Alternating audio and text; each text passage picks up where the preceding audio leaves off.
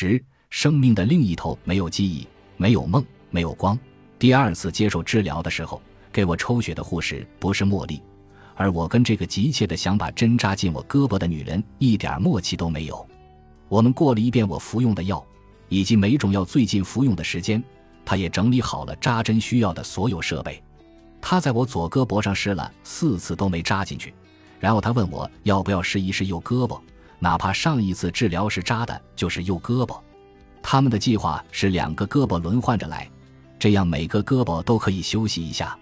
没等他问完，我就尖声叫道：“好！”如此绝望的回应，连我自己都吓了一跳。不过他可是拿着二十二号针头折磨了我五分钟之久呢。换了个胳膊后，针头直接顺利地扎进了上次治疗时扎的针孔里。那个护士把针头平放，粘在我的上臂上。我回到候诊室，坐回母亲身旁。一个我之前没见过的护士走进来，示意我跟他过去。他们准备好了，我们仨便直接跟着护士穿过长廊，走进治疗的房间。我的轮床就在房间的正中央放着，上面铺上了米白色的床单。麻醉师不是塔德勒医生，正忙着整理器材。米基医生和他的助手正看着什么文件。护士跟我确认了我的名字和出生日期。我从他身边走过，躺在床上就位。护士问我要不要来条温暖的毛毯，在这次死去或者慢慢归零、一点点消失于虚空的体验中，医院温暖的毛毯成了我最喜欢的部分。只见他从一个柜子里抽出来一条，这柜子看起来很像冰箱，只不过搁板上放的全是毛毯。他还体贴地给我盖上，从脚丫一直到脖子，盖得严严实实，还帮我在胳膊和身体中间掖了掖。他这么做似乎在告诉我，他知道这一切有多么可怕。他们似乎都在这么跟我说，但他格外贴心的给我准备了这么亲密又温暖的东西。另一个我走进来时看到的陌生护士，正和米基医生的助理一起准备带电极片的设备。过一会儿，他会把它贴到我那不是电极片的额头上。我是永远也搞不懂其中的奥秘了。每个人都飞快而又有条不紊地忙碌着。仿佛节奏分明的人手芭蕾舞，麻醉师坐在椅子上，没有起身，他把椅子直接滑了过来，开始自我介绍。他优雅的动作让我和我的父母安下心来。继父坐在靠近门口的地方，母亲在他前面走来走去。他可不是因为焦虑才来回踱步的，他是在完成自己一天的步数，每天至少两万步，这样。他不仅可以在 Fitbit 计步排名上赶上我，还会超过我。我处处争强好胜的性子可不是从别人那儿遗传的。我是拉森医生，今天我跟你一起做治疗，很高兴见到你。他边说边伸出手来，我的两只手已经在胸前紧紧握着了。于是我挣扎着伸出右手，跟他匆匆握了一下。今天你掌管异丙酚，我直白地说。就是那个要了迈克尔·杰克逊的命的药，希瑟，母亲在床那头喊道。拉森医生大笑着：“没错，你也可以这么说。听米基医生说，你上次可能对芬太尼有不良反应，我们会再研究研究的。谢谢你跟我们反馈，这样我们就能调整一下，为了你和将来可能接受治疗的人。跟上次一样，我们这回也会给你注射昂丹司琼。”是为了预防可能出现的恶心呕吐，还有异丙酚。另外再换个不一样的、药力不那么强劲的药。注射麻醉的时候会引起刺痛，芬太尼的作用也包括缓解这种刺痛。这回我们会给你用一点利多卡因。你用过这个药吧？可能在牙医那里用过。怎么？我肯定用过呀。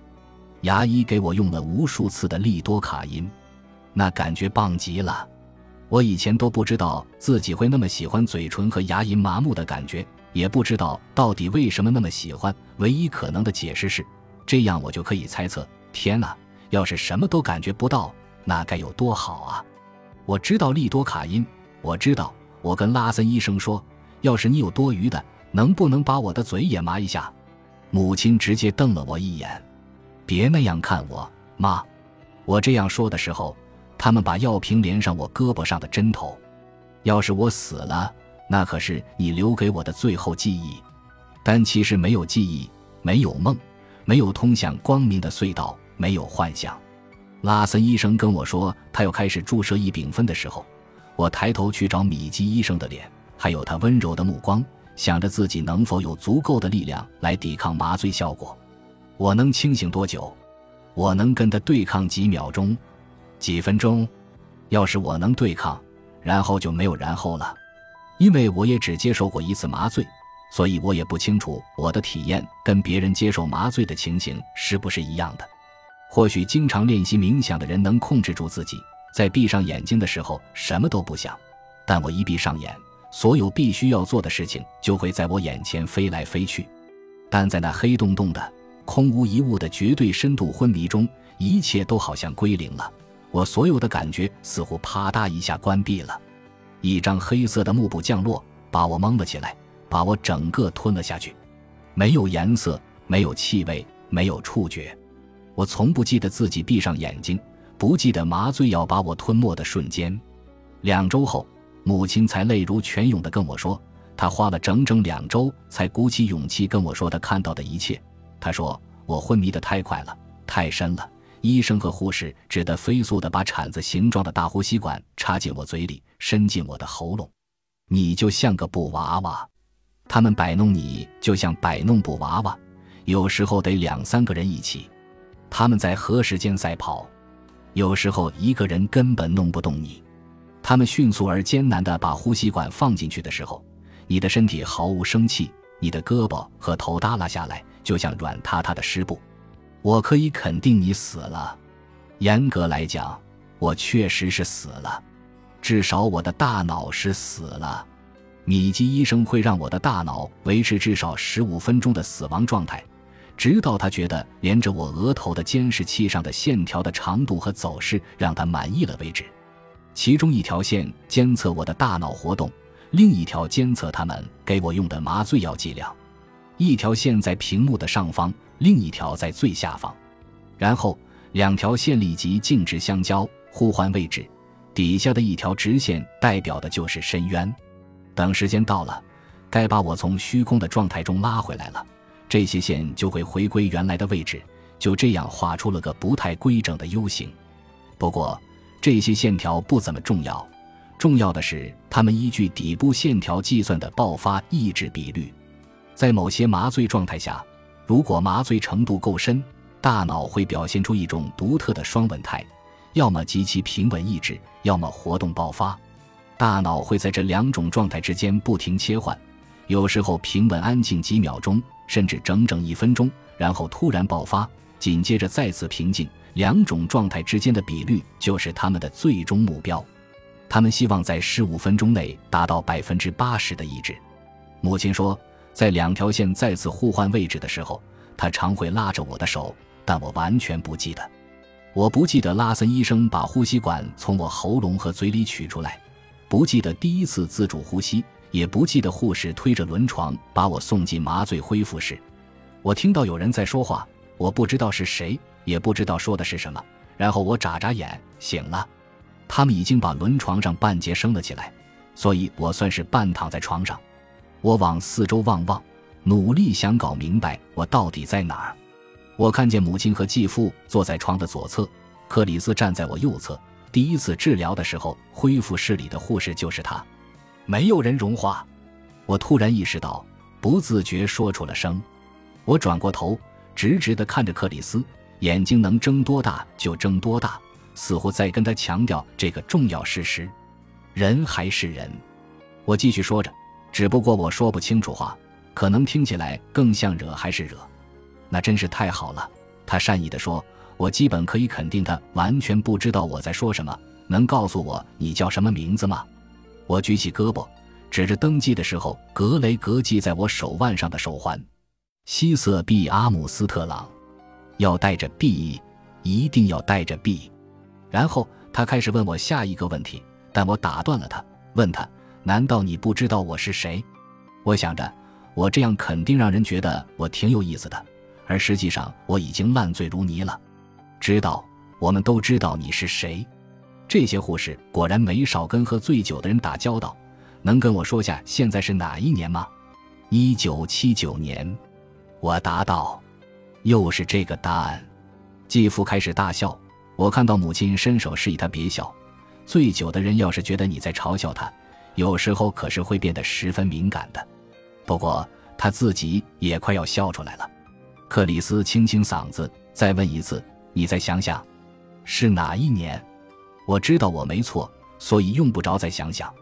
于是我脱口而出：“是一九七九年。”不过话从嘴边说出来的时候，我的大脑仿佛出现了一本挂历，一阵风吹来，挂历一页页的翻了过去：一九八五年、一九九三年、一九九七年、二零零一年、二零零四年、二零零九年，然后这整个白日梦定格在二零一七年。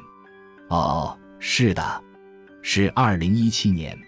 现在我想起来了，太好了。他说：“你想不想喝点苹果汁？”我咕咚咕咚吞下两杯苹果汁，母亲则在一旁描述监视器上线条的形状。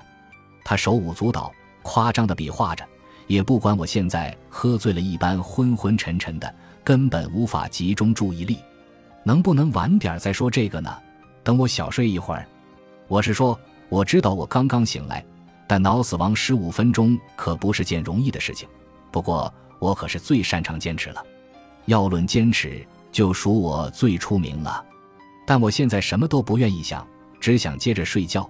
这是一种跟平时完全不同的状态，没有恐慌发作，没有走个不停，也没有在电话里为洗衣服的事尖叫。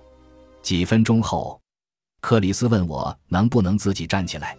我刚才完全因这种陌生的疲劳状态而分神了，所以直到几小时之后，等我吃完两条巧克力蛋白棒，等我们沿着九百号大街往南开回家，等我趁着父母帮忙照看孩子，我睡了一个半小时醒来之后，我才意识到这次我没有头痛。事实上，除了胳膊上张开的针眼，没有任何疼痛。我对芬太尼的判断是对的。又过了一周，米基医生和拉森医生表示。他们为此做了大量预想之外的研究工作，最后却发现我是对芬太尼类的阿片类药物有不良反应，其中就包括我之前经历的错觉或幻觉体验，而这样的人在全世界人口中也只占约百分之四。服药之后的头痛是另外的反应，这个稍微常见一点。你看，我不仅十分擅长死，还擅长教这些医生认识新东西。本集播放完毕，感谢您的收听，喜欢请订阅加关注，主页有更多精彩内容。